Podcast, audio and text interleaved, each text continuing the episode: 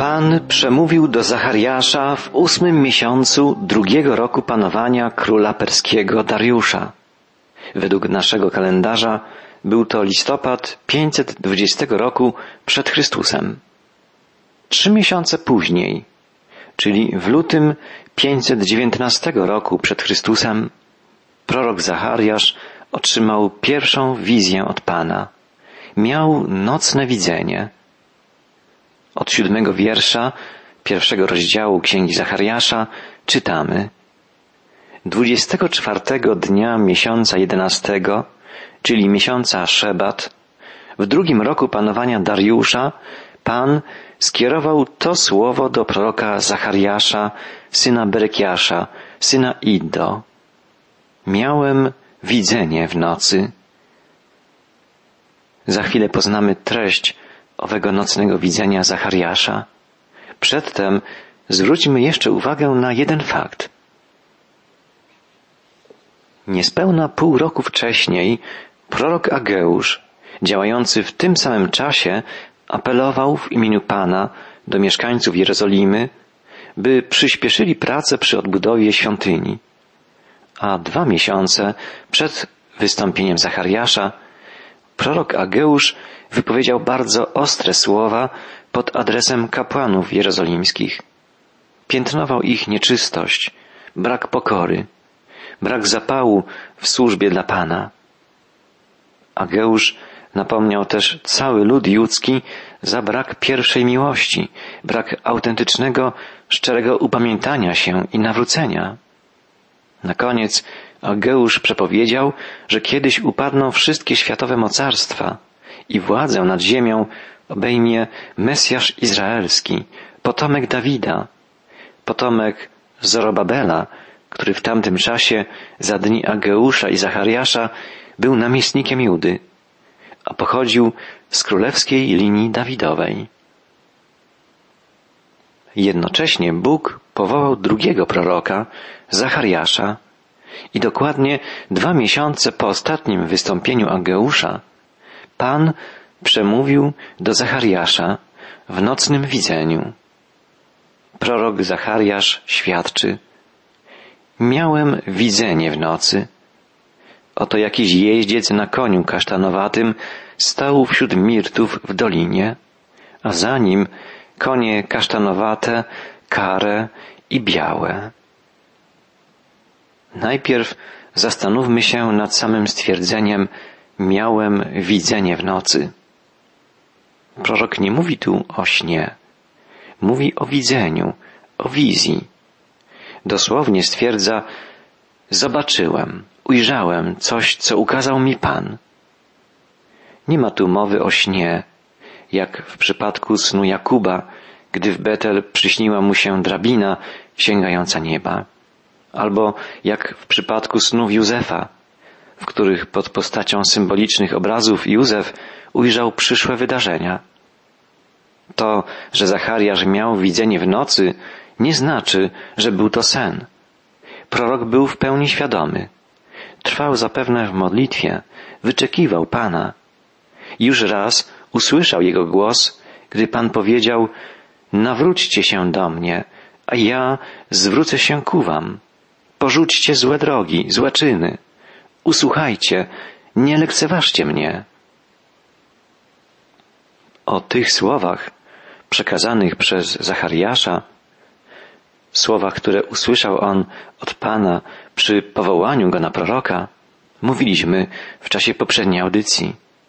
Teraz prorok otrzymuje wizję. Pan ukazuje mu jeźdźców na koniach kasztanowatych, karych i białych. To niezwykła wizja. Na pierwszym planie widzimy jeźdźca siedzącego na kasztanowatym koniu. W starszym przekładzie postać ta ukazana jest jako mąż siedzący na rudym koniu. Kim jest ów mąż? Jest przywódcą wszystkich innych postaci. Stoi na czele jazdy konnej. Prorok Zachariasz mówi o koniach, bowiem jego uwagę przyciągnęła różnorodność ich maści, barw. Ale możemy przypuszczać, że każdy z tych koni miał jeźdźca i że cała ta kawaleria była do dyspozycji męża na koniu rudym, kasztanowatym. Wielu komentatorów biblijnych uważa, że ta centralna postać wizji Zachariasza to nikt inny jak przedwcielony Chrystus. Prorok Zachariasz dwukrotnie mówi dalej o nim jako o aniele pańskim, co jak wiemy ze studiów poprzednich ksiąg Starego Testamentu jest sygnałem, że chodzi o samego Chrystusa. Anioł pański rozmawiał z Abrahamem, mocował się z patriarchą Jakubem i nadał mu imię Izrael. Anioł pański ukazał się Mojżeszowi i Jozłemu, Danielowi i innym mężom Starego Testamentu. Anioł pański szedł w obłoku przed ludem izraelskim wędrującym przez pustynię. W jakiś dla nas nie do końca zrozumiały sposób Chrystus Pan, nie poddający się ograniczeniom czasu i przestrzeni, towarzyszył ludowi Bożemu od początku. Apostoł narodów, Paweł, napisał, z niego pili nasi ojcowie na pustyni. On był duchową skałą, z której wytrysnęła woda. On też jest, jak sam powiedział, prawdziwą manną stępującą z nieba, prawdziwym chlebem życia. On jest początkiem i końcem, alfą i omegą. On wczoraj, dzisiaj i na wieki, ten sam. Prorok Zachariasz świadczy. Miałem widzenie w nocy. Oto jeździec na koniu kasztanowatym stał wśród mirtów w dolinie, a za nim konie kasztanowate, kare i białe. Jeździec na kasztanowatym, rudym koniu jest ukazany w innych przykładach jako jeździec na koniu krwistym, czerwonym. Podobny obraz widzimy w księdze Apokalipsy. Maść konia jest niezwykła. Zapowiada dzieło, które zostanie dokonane przez owego męża. On musi zwyciężyć w walce ze złem, w boju z szatanem. Przeleje własną krew, żeby wyrwać ludzkość z bagna grzechu. Maść koni, różne kolory, mają symboliczne znaczenie. Konie kasztanowate, czerwonawe to konie wojny, zbroczone krwią. Mówią o walce z siłami zła. Wszyscy wrogowie Boży muszą być pokonani. Natomiast konie białe symbolizują zwycięstwo. Ostatecznie zło zostanie usunięte, zatriumfuje sprawiedliwość. Ziemia zostanie oczyszczona z brudu grzechu. Jako ostatni wróg pokonana będzie śmierć. W księdze Apokalipsy znajdujemy takie słowa Jana. I widziałem niebo otwarte, a oto biały koń, a ten, który na nim siedział, nazywa się wierny i prawdziwy, gdyż sprawiedliwie sądzi i sprawiedliwie walczy. Oczy jego jak płomień ognia, a na głowie jego liczne diademy. Imię swoje miał wypisane, lecz nie znał go nikt, tylko on sam, a przyodziany był w szatę zmoczoną we krwi. Imię zaś jego brzmi Słowo Boże. I szły za nim wojska niebieskie na białych koniach, przyobleczone w czysty biały bisior, a z ust jego wychodzi ostry miecz, którym miał pobić narody, a na szacie i na biodrze swym ma wypisane imię Król Królów i Pan Panów to wizja zwycięskiego Chrystusa w czasach ostatecznych. Wizja Jana, zapisana w ostatniej księdze Biblii, ukazuje nam rzeczywistość końcowego zwycięstwa Chrystusa nad wszystkimi wrogami i ustanowienie tysiącletniego królestwa. Natomiast wizja Zachariasza ukazuje nam rzeczywistość przed wielkim bojem, jaki czeka Jezusa. Jest ponad 500 lat przed Jego przyjściem na ziemię. Chrystus ukazuje się Zachariaszowi jako jeździec na kasztanowatym, krwistym koniu. Przed nim wielka batalia, walka o ludzkie dusze, o ich zbawienie. odkupienie. Postać, którą widzi Zachariasz, stoi wśród mirtów w dolinie. Drzewo mirtowe jest bardzo silnie ukorzenione. Niektórzy tłumacze, oddając dosłowny sens tekstu hebrajskiego, mówią o jeźdźcu stojącym wśród mirtów w głębi, mając na myśli korzenie mirtów sięgające w głąb ku morzu. Na terenach pustynnych obsadza się mirtem szlaki kolejowe, żeby korzenie drzew wiązały, wzmacniały ziemię, żeby piaski nie zasypywały torów trakcji kolejowej. Drzewo mirtowe, podobnie jak drzewo migdałowe, figowe, oliwne czy krzew winorośli, mają symboliczne znaczenie, związane z historią i z przyszłością Izraela. W księdze proroka Izajasza znajdujemy taką obietnicę Pana. Zasadzę na pustyni cedry, akacje, mirty i drzewa oliwne. Sprawię, że wytrysną rzeki na gołych miejscach i krynice wśród dolin. To zapewnienie o Bożej pomocy dla Izraela. W jakimś stopniu proroctwo to wypełnia się na naszych oczach. W odrodzonym państwie Izrael sadzi się miliony drzew, które zarastają pustynię i powiększa się obszar zdatny do zamieszkania, do zasiedlenia. Ale to, co obiecuje Pan poprzez usta proroków, jest znacznie większe i dopiero nadejdzie. Za sprawą Pana wytrysną rzeki na gołych miejscach i krynice wśród dolin. Będzie to czas, jak zapowiada Izajasz, gdy zamiast głogu wyrośnie cyprys, zamiast pokrzywy wyrośnie mirt i będzie to dla Pana chlubą, znakiem wiecznym, który nie zniszczeje. Zamiast pokrzywy wyrośnie mirt. Zamiast chwastu wyrośnie silnie ukorzenione drzewo. To obraz obfitego błogosławieństwa, urodzaju, trwałego szczęścia. Jednym z symboli jest tu drzewo mirtowe, zakorzenione w ziemi ojczystej na zawsze. Interesujące jest to, że gałązki mirtowe obok gałązek palmowych wykorzystywane były przez lud izraelski w czasie święta namiotów. Pleciono z nich szałasy. Mirt to w języku hebrajskim słowo hadas, z którego wywodzi się żeńskie imię Hadasach. Takie było prawdziwe imię Estery, pięknej dziewczyny, która dzięki temu, że została żoną króla perskiego, ocaliła swój naród przed zagładą. Tak więc prorok Zachariasz widzi postać jeźdźca stojącego wśród mirtów, a za nim kawalerię na koniach kasztanowatych, białych i karych. Kim byli jeźdźcy postępujący za Chrystusem? Byli to z pewnością aniołowie, wierni swemu Panu, istoty ponadnaturalne, słudzy Boży obdarzeni wielką inteligencją i mocą. Zachariasz w ogóle ich nie opisuje, nawet o nich nie wspomina. Być może nie widzi ich. Cała jego uwaga skupiona jest na postaci tajemniczego męża stojącego na czele.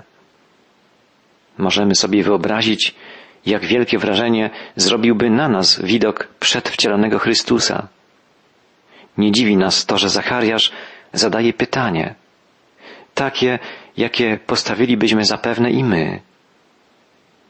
Zachariasz świadczy, zapytałem, co to znaczy, panie mój? Anioł, który mówił do mnie, odpowiedział, wyjaśnię ci ich znaczenie. Zachariasz stawia pytanie, co to wszystko znaczy, panie? I słyszy odpowiedź anioła, który jest niejako komentatorem, tłumaczem, przewodnikiem, objaśnia znaczenie wizji. Anioł składa obietnicę, wyjaśnię ci znaczenie tego, co widzisz. I w tej samej chwili przemawia sam jeździec. Zachariasz świadczy. W tej chwili odezwał się jeździec stojący wśród mirtów i odpowiedział tymi słowami. To są ci, których Pan posłał, aby obiegli ziemię. Sam Chrystus wyjaśnia Zachariaszowi, że wszystkie postaci, które widzi, to Boży posłańcy. Zadaniem ich jest obiec ziemię. Mają dokonać swoistego przeglądu sytuacji, być niejako Bożym patrolem, który obiegnie ziemię i zda relację z tego, co się dzieje. Wizja Zachariasza ukazuje nam więc przedwcielonego Chrystusa, który na czele zastępów anielskich obserwuje ziemię, opiekuje się nią, troszczy się o los jej mieszkańców. Mówimy nieraz, że Bogiem naszego świata jest szatan. I jest to stwierdzenie w jakimś stopniu uprawnione. Szatan jest Bogiem, oczywiście Bogiem z małej litery, Bogiem systemu światowego utworzonego przez człowieka.